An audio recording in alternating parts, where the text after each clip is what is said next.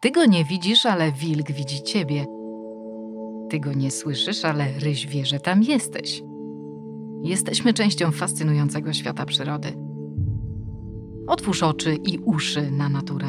Naturalnie z WWF. Katarzyna Karpa-Świderek, zapraszam.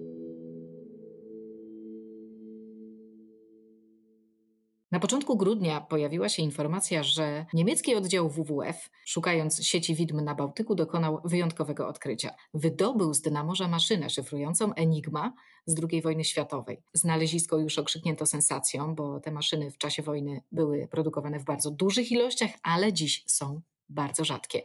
W Naturalnie z WWF opowiemy dzisiaj Państwu o tym, co ma wspólnego niemiecka maszyna szyfrująca z morświnem czy bałtyckim dorszem i jak chroniąc przyrodę można przysłużyć się ochronie dziedzictwa kulturowego. Państwa i moimi gośćmi są Iwona Pomian, kierowniczka działu badań podwodnych Narodowego Muzeum Morskiego. Witam serdecznie Pani Iwono. Witam Państwa, witam Panie. I Sylwia Migdał, specjalistka do spraw ekosystemów morskich WWF Polska. Dzień dobry. Dzień dobry. Pani Iwono, jak Pani ocenia odkrycie Enigmy? Czy to faktycznie jest przełomowe odkrycie? Czy ten entuzjazm, który pojawił się e, w polskich mediach, podchwyciliśmy bardzo szybko to, co pojawiło się e, u naszych niemieckich sąsiadów, jest faktycznie uzasadniony? Tak, oczywiście podzielam. Zresztą każde podwodne odkrycie jest takie wow, to wszystko zależy od punktu widzenia. E, to znalezisko jest e, bez wątpienia ekscytujące, dlatego że jest bardzo wiele osób, które interesują się II wojną światową. No dla nas to jest oczywiście też ciekawe, bo przecież polscy badacze, polscy naukowcy od, e, odegrali no niezwykle ważną rolę w rozszyfrowaniu e, kodu Enigmy. E, I też należy zaznaczyć, że w Muzeum Historii Polski są dwa egzemplarze Enigmy, że, że my mamy w zbiorach tego typu e, obiekty, przypuszczam, w dużo lepszym stanie. Natomiast to jest bardzo ciekawe znalezisko dla naszych niemieckich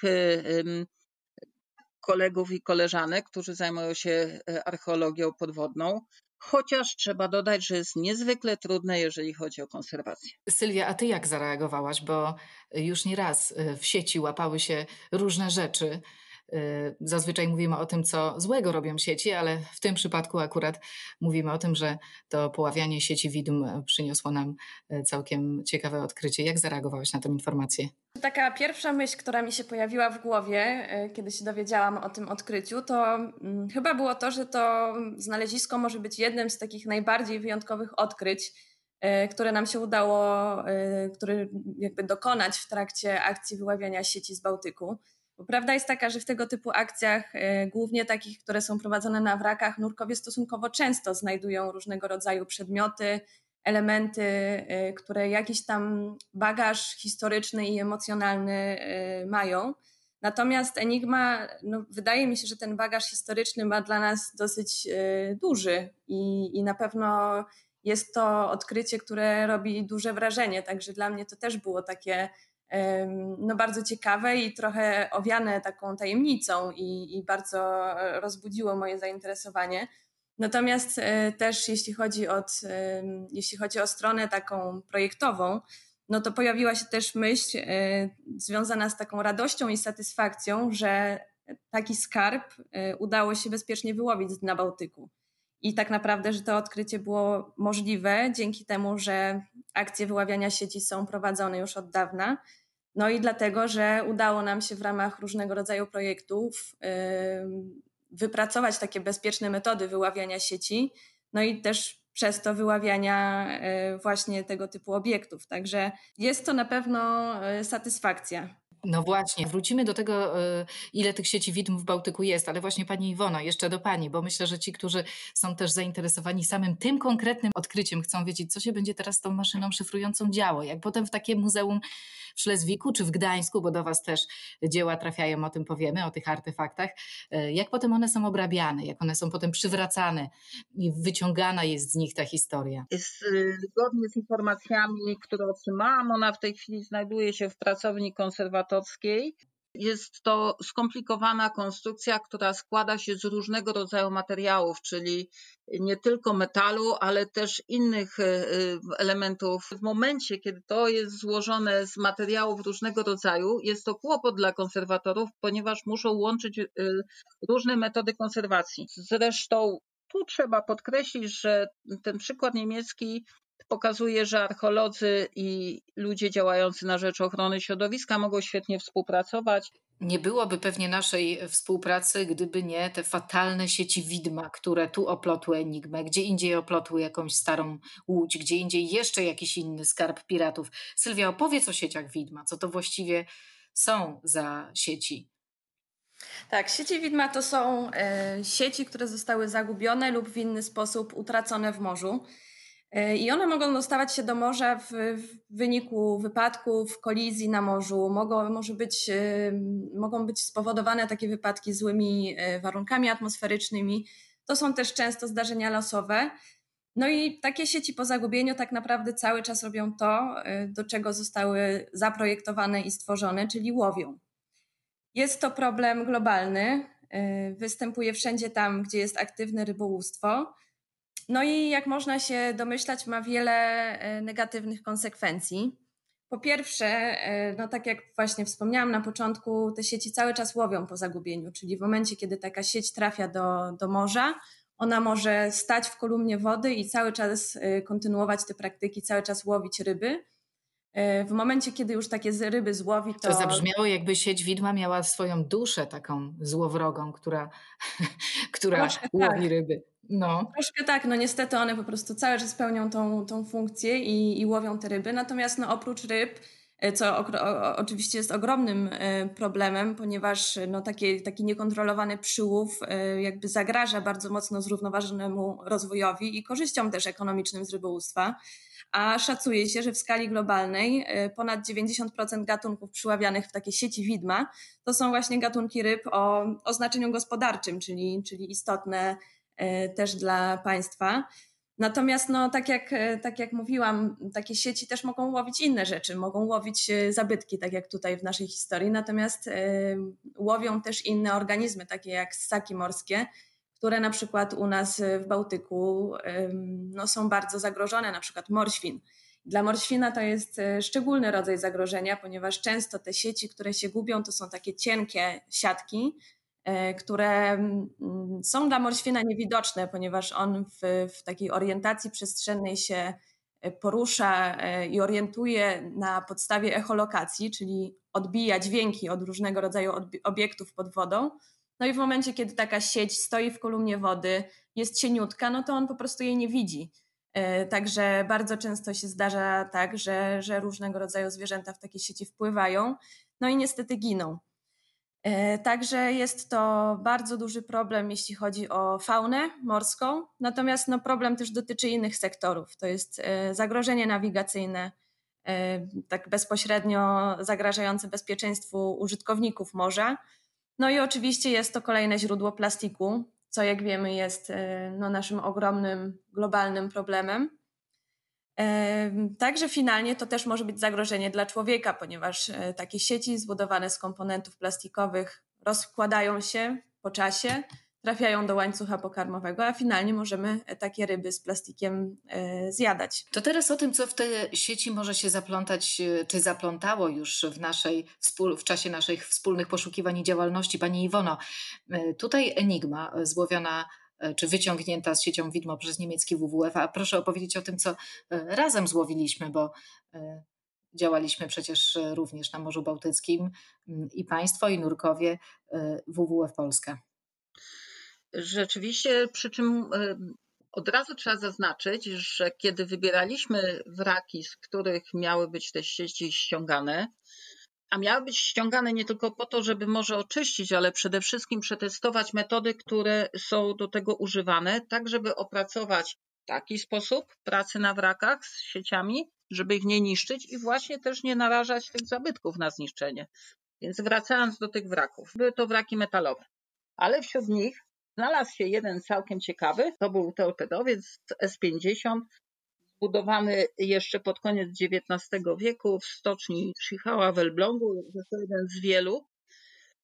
No i cóż z tego wraka udało się wydobyć? Po pierwsze, sieci były rzeczywiście wycinane z wielką ostrożnością, tak żeby nie zniszczyć tego, co na tym dnie się zachowuje, a jednak mimo wszystko, kiedy wydobyto wielki kłąb na pokład i zaczęto te sieci rozcinać, okazało się, że w środku znajdują się innymi tak ciekawe eksponaty jak busola kompasu z kardanem, która zresztą w tej chwili już y, przechodzi konserwację, jeżeli już nie została zakończona ta konserwacja. I ciekawy zabytek, który znajduje się u nas w tej chwili już na wystawie o archeologii podwodnej, czyli bulaj z wycieraczką. Zresztą jeden z licznych zachowanych to jest taka ręczna wycieraczka, żeby w sztormie, jak statek płynął, okręt płynął, żeby sobie przetrzeć te strugi wody, które na bulaju się osadzały. No, również y, elementy maszyny, mm, fragment mm, maszyny sterowej,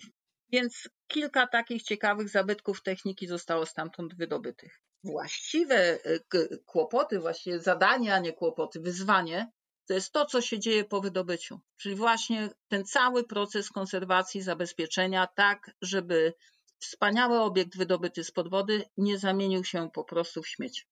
I to jest to, o co staramy się, żeby zabezpieczać właśnie, żeby te zabytki trafiały chociaż do pracowni, jeżeli w ogóle są wydobywane konserwatorskich. Nie mogę sobie odmówić tego pytania do pani Iwony.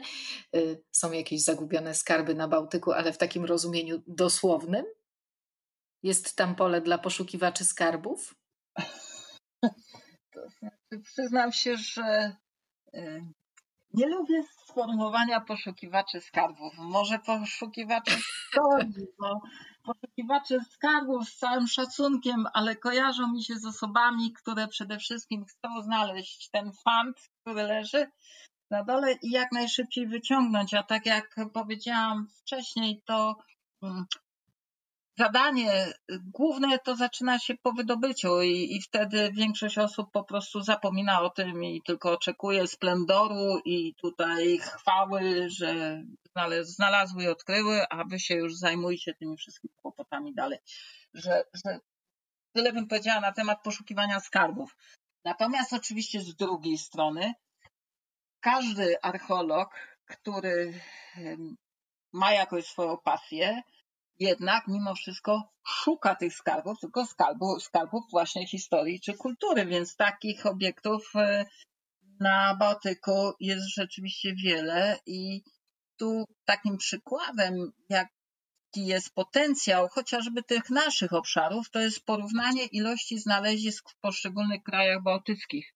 Co prawda musimy wziąć pod uwagę również e, skomplikowanie linii brzegowej dlatego że nasza prosta linia brzegowa i stosunkowo e, niewielkie obszary morskie, no nie można ich porównywać z bardzo skomplikowaną linią brzegową Szwecji czy Finlandii, z wielką ilością szkierów, wśród których rzeczywiście te wraki tonęły. Niemniej e, w rejestrach szwedzkich, o ile pamiętam, jest około 20 tysięcy obiektów, które są zarejestrowane. E, u nas zarejestrowanych obiektów mamy w bazach, ja nie mówię o naszej bazie, generalnie wraków w ogóle, to jest około 400. Biorąc pod uwagę, że mamy e, co najmniej cztery porty, w tym dwa funkcjonujące jeszcze obecnie, które ostatnie tysiąc lat no, były portami bardzo aktywnymi, czyli mam na myśli Szczecin oczywiście i Gdańsk, ale wcześniej również Truso przesławne, Wolin. Po drodze musimy pamiętać o e, Kołobrzegu, o Słupsku. Mm, mamy zresztą wrak położony niedaleko e, w, miejscowości Rowy, to jest środkowe wybrzeże z XIII wieku.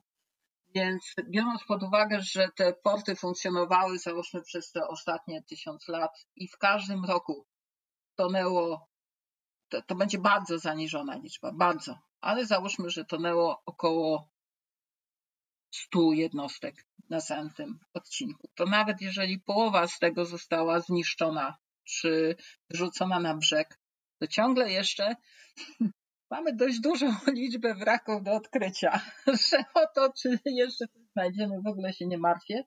Zresztą coraz takie odkrycia nas zaskakują. No tutaj takim Bardzo miłym zaskoczeniem w 2000, co prawda to jest 10 lat temu, czy 2010 rok, akurat skończyliśmy taki projekt, się nazywał Macho, miał nadzieję na, za zadanie opisanie zabytków właśnie tych morskich i sposobu ich poszukiwania w obszarach, w polskich obszarach morskich i wyznaczono trzy obszary badawcze.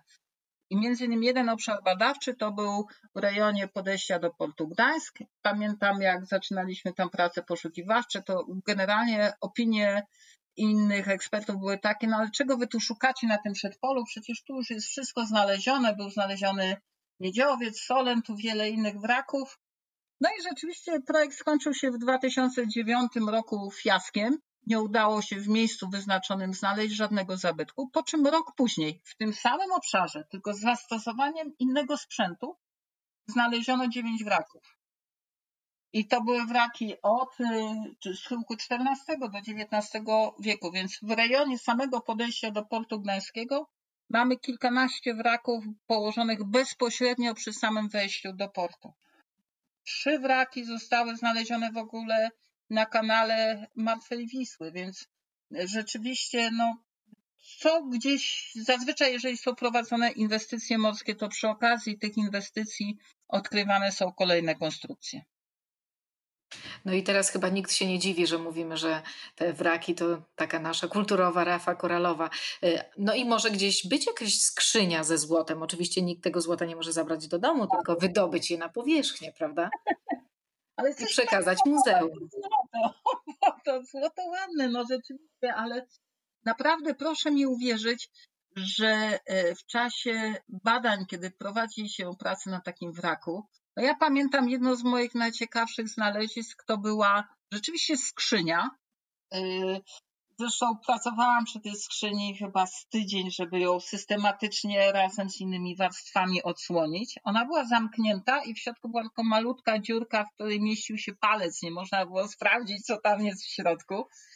I po wydobyciu okazało się, że to była skrzyna, skrzynia cieśli okrętowego narzędziami w środku. I, I proszę mi uwierzyć, że naprawdę to jest e, wielka przyjemność zobaczyć coś takiego, dowiedzieć się, a później oglądać na wystawie, kiedy jest to już e, po, po konserwacji i można to zaprezentować.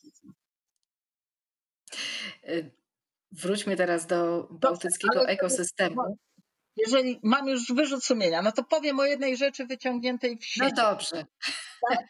Akwamanilla, proszę. która wyglądała na, wie pani co to jest akwamanilla? To jest na, takie naczynie liturgiczne, wyciągnął to rybak e, z, tutaj w rejonie Gdyni w sieciach i e, no, próbował to, prawdę mówiąc, sprzedać w antykwariacie, ale ktoś mu podpowiedział, że jest to jednak zabytek, który być może warto byłoby przekazać do muzeum. W każdym razie, już nie wnikając w jaki sposób, dotarła do nas informacja, zresztą przez naszego kolegę, który już w tej chwili jest dyrektorem Muzeum E, miasta Gdańska, pana e, profesora Osowskiego, że właśnie taki zabytek został w sieciach wydobyty. No, jak zobaczyliśmy, jak to wygląda, to byliśmy niezwykle podekscytowani, ponieważ po pierwsze wyglądał jak wykonany ze złota i srebra i kojarzył się z zabytkami średniowiecznymi, więc to w ogóle no, był cymesik. Po czym po poszukiwaniach specjalisty, który mógłby rzeczywiście ocenić, jakiego typu jest to zabytek, okazało się, że rzeczywiście był, y, był posrebrzany z elementami złocenia, ile pamiętam. To takie piękne naczynie z główką smoka z, taką, z takim uchwytem. I okazało się, że niestety jest to prawdopodobnie kopia wykonywana seryjnie w XIX wieku w Niemczech ale to nie zmienia faktu, że jest przepiękny i stanowi bardzo ciekawy eksponat w naszych zbiorach. Sylwia, to teraz pytanie do Ciebie. Widzimy, wiemy już tak częściowo przynajmniej, jakąś taką malutką, e, malutki wycinek tego, co kryje Bałtyk, pani Iwona nam e, dała. E, powiedz, jak zmieniało się samo, sama metodologia poszukiwania sieci widm w ramach programu Marelit Baltic? Czy to od razu było tak, że my wiedzieliśmy, że musimy mm, te dzieła chronić i przystosowaliśmy do tego technologię, czy może uczyliśmy się w trakcie? Daj nam trochę kuchni tego międzynarodowego programu, w którym uczestniczyło kilka WWF-ów z, z krajów z nadmorza bałtyckiego. Tak, no było zdecydowanie tak, jak mówi pani Iwona, że na początku ta wiedza na temat y, ochrony zabytków podwodnych była dosyć ograniczona i y, na początku właśnie te kwestie, które były podnoszone w trakcie spotkań, spotykały się z, no, z, ze zdziwieniem, były takie dosyć zaskakujące. Zwłaszcza, że wcześniej y, tak naprawdę większość akcji wyławiania sieci widm było prowadzonych, przynajmniej u nas, u nas w Polsce, E, przy współpracy z rybakami. To jest jedno z podejść, dwóch podejść, które, e, które stosujemy. I z rybakami współpracujemy wtedy, kiedy wiemy mm, z, dużą, z dużym prawdopodobieństwem, że te sieci znajdują się na dnie. I wtedy mechanizm jest taki, że e, potrzebujemy kutra rybackiego, doświadczonych rybaków i szukarka, czyli takiego specjalnie zaprojektowanego urządzenia, który trochę przypomina kotwicę, natomiast jest wyposażony w dodatkowe haki E, on jest do, e, zaczepiony przy linie, no i taka lina jest ciągnięta za kutrem. Szukarek pracuje na dnie i w momencie, kiedy wyczuje, złapie taką sieć, e, to rybak na kutrze jest w stanie mm, to wyłapać, ponieważ czuje drgania na linie. No i taka sieć jest podbierana i wyciągana na burtę. Natomiast takie podejście, właśnie praca z rybakami i z, z szukarkiem jest niemożliwa, jeśli chodzi o wraki i obszary, które są cenne pod, pod kątem też przyrodniczym, no i pod kątem zabytków. Dlatego też tutaj e, jakby kluczową rolę e, mają nurkowie. No i ta współpraca i ten proces zaczyna się zazwyczaj bardzo często, chociaż no też nie zawsze od tego, żeby zrobić zdjęcia podwodne. Do tego na przykład używa się sonarów. E, po zrobieniu takich zdjęć pod wodę schodzi ekipa, która sprawdza, jak faktycznie wygląda sytuacja, czyli ile tych sieci jest, w jakim stanie jest wrak, jak te sieci są zaczepione, czy jest szansa, żeby je zdjąć, czy może na tym etapie trzeba podjąć decyzję, żeby jednak takie sieci zostawić. I w momencie, kiedy już na podstawie takiej indywidualnej analizy mamy już e, pełną informację i pełną zgodę na temat tego, jak powinno się działać, to wysyłamy e, pod wodę ekipę nurków, którzy zazwyczaj mają wtedy do zrobienia taką bardzo żmudną i długą pracę, polegającą na polegającą na takim y, dokładnym, powolnym wycinaniu fragmentów sieci, tak żeby no, wyłowić ich jak najwięcej i jednocześnie, żeby absolutnie nie zniszczyć tego, co, co wartościowe na takich wrakach. A takie Także... prace są też ryzykowne? Bywają ryzykowne? No tutaj e, na pewno pani Iwona ma, ma też więcej do powiedzenia na ten temat jako, jako nurek, natomiast no, mm, zawsze wiąże się, wiążą się takie prace z ryzykiem po prostu zaplątania, także zdecydowanie takie, takie prace powinny być wykonywane przez osoby, które mają doświadczenie, e, no i które mają odpowiednie przeszkolenie do, do tego typu operacji. To na pewno jest operacja podwyższonego ryzyka. To bardzo ciekawe, co mówisz, i nasunęła mi się taka myśl, że pewnie chcielibyśmy, e, szczególnie ci z Państwa, którzy może nie mieli okazji schodzić pod wodę, dowiedzieć się trochę, jak wygląda taka e, praca nurka w zimnym i ciemnym e, Bałtyku i na ile te sieci widma mogą być też niebezpieczne dla ekip, które schodzą pod wodę. Pani Iwona, opowie nam Pani trochę o swoich doświadczeniach?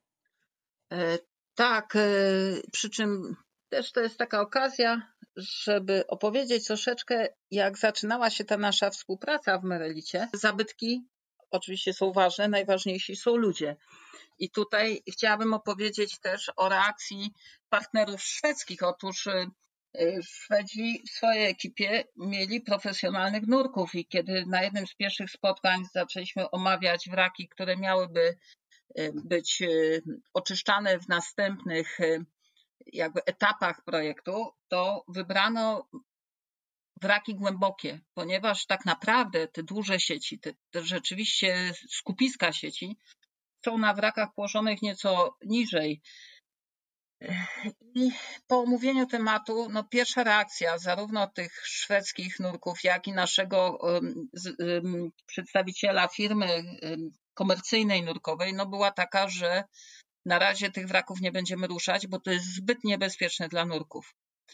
E, na czym polega problem? To po pierwsze, Bałtyk nie jest morzem przejrzystym, czystym, w którym można oglądać sobie wszystko z perspektywy kilkunastu czy kilkudziesięciu metrów. Tu widzimy na odległość metra, czasami w dobrych warunkach kilku metrów. Jeżeli wraki są głębsze, to bardzo często odcięte jest światło po prostu od powierzchni wody zazwyczaj ta górna warstwa wody, ona jest po prostu trochę brudniejsza i odcina zupełnie światło, także na dole nurkuje się z latarkami. Nie dość tego, jeżeli na wraku zaczepione są sieci, które stoją w toni, ten wrak jest dość głęboko, one potrafią stać kilka, nawet kilkanaście metrów ponad wrakiem.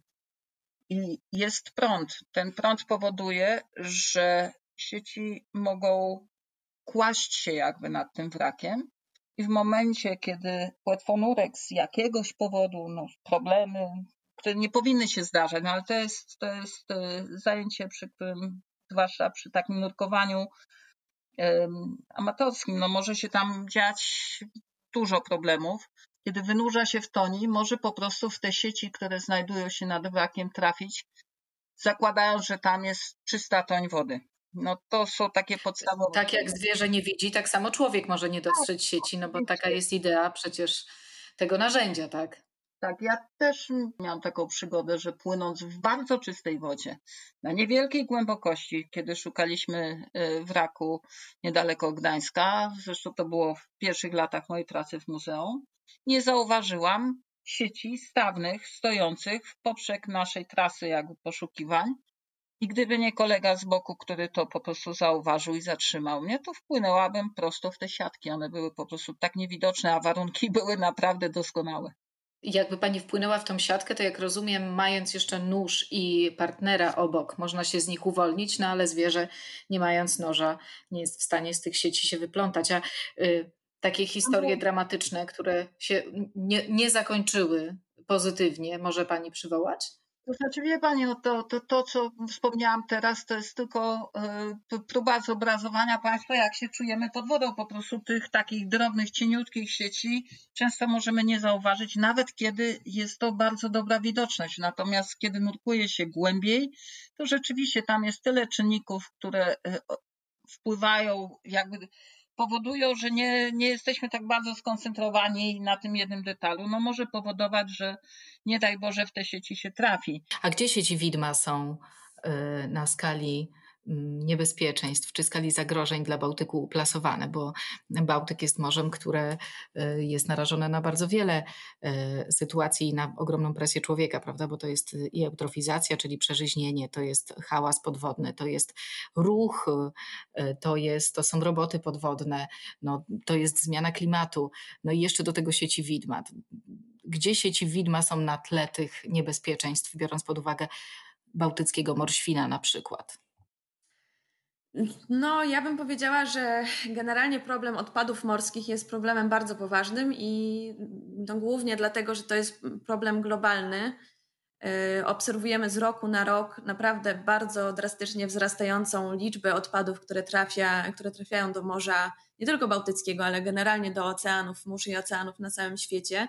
No a z tymi sieciami problem jest taki, że to jest y, uznawana. Hmm, uznawane są jako najbardziej śmiercionośna forma odpadów morskich i tak naprawdę są zagrożeniem dla wszystkich gatunków. Także mimo tego, że Bałtyk jest narażony na różnego rodzaju presje z, z każdej strony i jest takim specyficznym morzem, gdzie tak naprawdę wymiana wód trwa bardzo długo, to ma swoje konsekwencje.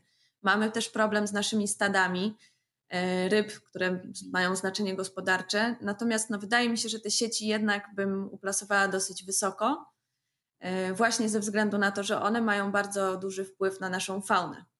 Z dobrych rzeczy e, w ramach ostatnio przeprowadzanej przez nas kampanii międzynarodowej, która właśnie podnosiła temat odpadów morskich z dużym takim naciskiem na sieci widma, udało nam się zebrać 2 miliony podpisów pod petycją, E, której celem jest takie sprowokowanie do rozpoczęcia negocjacji nowego e, porozumienia globalnego, który będzie regulował, które będzie regulowało kwestie zanieczyszczenia środowiska morskiego odpadami.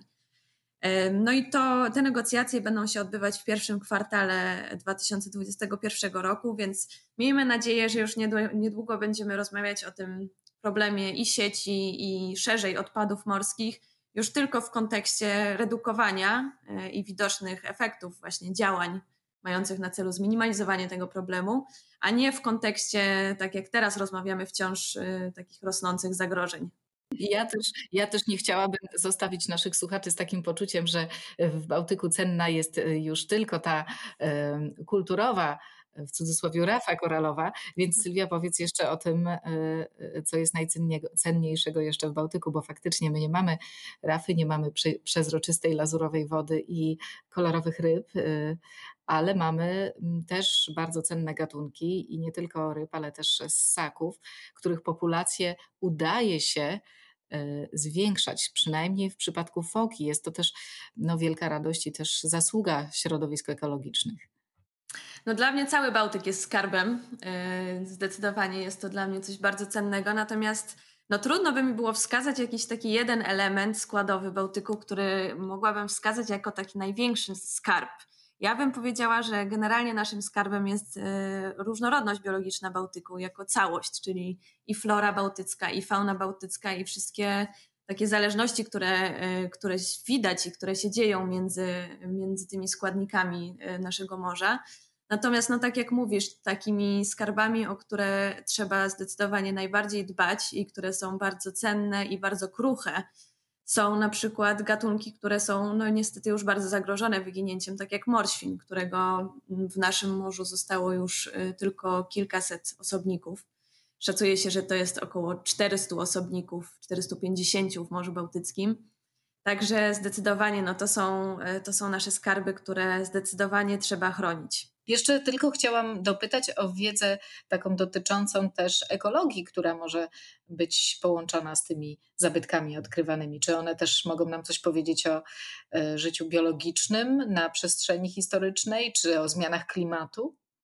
Tak, tu podaje Pani bardzo ciekawy wątek, ponieważ e, do tej pory rozmawiałyśmy o tych młodszych okresach, kiedy żegluga odbywała się już na skomplikowanych jednostkach, natomiast rzeczywiście ta działalność człowieka od ostatniego zlodowacenia może być śledzona również w obszarach, które znajdują się w tej chwili pod wodą. Bałtyk jest stosunkowo młodym morzem i e,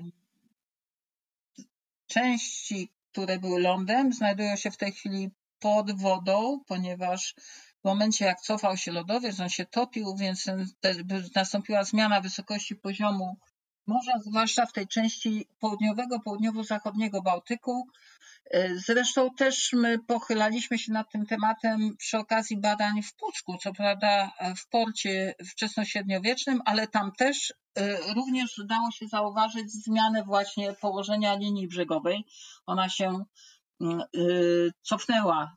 Port został e, znalazł się w tej chwili na głębszej wodzie. Tam ta część, która była przedtem, na której znajdowało się po prostu było zaplecze portowe, była lądem, znajduje się w tej chwili pod wodą. Ale szukamy wzorem innych krajów bałtyckich, czyli Duńczyków, Niemców, Szwedów, szukamy pozostałości osadnictwa epoki kamienia i tymi tematami zajmuje się e, mój kolega z działu, pan doktor Krzysztof Kurzyk, który jest specjalistą właśnie z zakresu epoki kamienia. I obszarem, na którym e, skupiliśmy się w ostatnich latach, jest obszar Zalewu Puckiego. To jest ta mniejsza zatoka z zaryfem Mef, jeżeli Państwo kojarzycie, ta mała zatoka Pucka. E, ponieważ ona właśnie była e, gdzieś do 11-12 tysiąclecia, ona była lądem. Później następuje dosyć dynamiczna zmiana mm, ukształtowania krajobrazu i tutaj to odtwarzanie paleok krajobrazu jest dla archeologów niezwykle korzystne i niezwykle pomocne w poszukiwaniu stanowisk ponieważ zachowane elementy paleokrajobrazu z określonych y, okresów mogą wskazywać, gdzie takich stanowisk archeologicznych możemy poszukiwać. Tutaj, jako takimi elementami wskazującymi, gdzie na powierzchni dna morskiego wciąż zachowany jest krajobraz, załóżmy sprzed 5-8 tysięcy lat, są pozostałości drzew. I takie drzewa na obszarze całego Zalewu Puckiego zostały zlokalizowane w czterech obszarach. Dwa z nich są w ogóle podane do ochrony w planie zagospodarowania przestrzennego dla obszarów morskich i tam badania będą kontynuowane. Mamy nadzieję, że te stanowiska zostaną w najbliższym czasie zlokalizowane. A jak one mogą być zachowane, to świetnym przykładem są stanowiska związane z kulturą RTBL LRB, która między innymi była bardzo aktywna na obszarze Półwyspu Jutlandzkiego, na obszarze Danii, ale Morza Północnego i stamtąd są przepiękne zabytki, chociażby wiosło zdobione, na którym wciąż zachowały się malowane ornamenty, czy haczyk kościany, na którym zachowany jest oplot ze sznurka, że w odpowiednich warunkach, nawet sprzed tych kilku czy y, tysięcy lat, zabytki wciąż zachowują się w doskonałym stanie. Jeszcze tu tylko na koniec wspomnę, że dzięki współpracy z panem profesorem Kabacińskim, który przez wiele lat kopał stanowisko w Dąbkach, to jest środkowe wybrzeże, to jest stanowisko co prawda lądowe w takim podłożu torfiastym, ale położone bardzo blisko linii brzegowej. E, mamy w tej chwili w zbiorach e, zabytek, który jest prawdopodobnie pozostałością mm, czółna wykonanego z kory. I po konserwacji będziemy starali się zrobić rekonstrukcję tego czółna. Ono będzie wystawiane w Muzeum Archeologii Podwodnej i Rybołówstwa Morskiego w Łebie, które będzie, mam nadzieję, otwarte w 2020 roku. Że już Państwa zapraszam. W 2000 którym? 23 już niedługo. A tak, to my omieszkamy o tym Państwu przypomnieć. No to już na koniec. Y, wasze życzenia na nadchodzący rok, Pani Iwono? Ja sobie życzę więcej współpracy z y, przedstawicielami, którzy zajmują się ochroną środowiska. Pani Sylwio, wspólne projekty, rozmawiałyśmy, połączmy siły nasze, chrońmy zabytki i chrońmy przyrodę. Może wokół parku podwodnego spróbujmy odtwarzać łąki. No właśnie, łąki, które kiedyś były, a ich teraz nie ma. Tak, tutaj Panie rozmawiacie o tych sieciach. Ja muszę przyznać, e, że jeżeli ktoś mówi, że u nas jest uboga fauna i flora i tak zawsze było, nie, to nie jest prawda, bo ja nurkuję ponad 30 lat i jeszcze udało mi się obejrzeć te łąki, które były na Zatoce Puckiej i to był jeden z najpiękniejszych widoków, które widziałam pod wodą w życiu. I chciałabym, żeby kiedyś w przyszłości znowu tak to pod wodą wyglądało. Tam w tej chwili jest mm, pustynia, to nie jest związane z sieciami, to już jest na pewno temat na zupełnie osobną rozmowę. Natomiast rzeczywiście warto byłoby pomyśleć, jak to zrobić, żeby przywrócić te przepiękne widoki podwodne, które kiedyś w Polsce były. Sylwia? Na 2021 rok jako osoba zajmująca się ochroną delikatnego ekosystemu Bałtyku? Co ci się marzy? Jak, jakie jest Twoje marzenie na ten kolejny rok? Takie realne, a może też hmm. bardziej ambitne.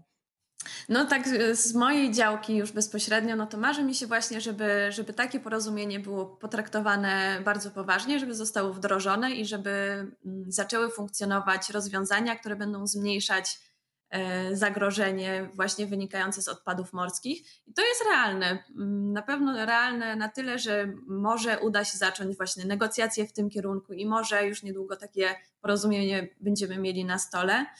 E, no, a tak szerzej to oczywiście życzyłabym sobie i wszystkim, żeby te presje, które dotykają Morze Bałtyckie, e, czyli nasz skarb, się zmniejszały i, i żeby jednak udawało się robić jak najwięcej, żeby to nasze morze chronić. Bardzo serdecznie dziękuję. Państwa i naszymi gośćmi była pani Iwona Pomian, kierowniczka kierownik działu badań podwodnych Narodowego Muzeum Morskiego i Sylwia Migdał, specjalistka do spraw ekosystemów morskich WWF Polska. Dziękuję Paniom serdecznie, a Państwa zapraszam do słuchania kolejnych podcastów. Jeżeli Państwu podobał się ten temat i chcą Państwo wrócić do podwodnych skarbów, to proszę dać nam znać. Jesteśmy bardzo otwarci. To, co kryje Bałtyk, jest naprawdę bardzo ciekawe, a my tylko poruszyliśmy część tematu. Dzięki serdeczne. To był kolejny podcast Naturalnie z WWF. Spotkamy się dokładnie za dwa tygodnie. Wesołych świąt. Otworzyłeś oczy i uszy na naturę? Naturalnie z WWF. Więcej naszych rozmów znajdziesz w najpopularniejszych aplikacjach podcastowych. Zajrzyj też na stronę www.pl. Katarzyna Karpa-Świderek. Do usłyszenia.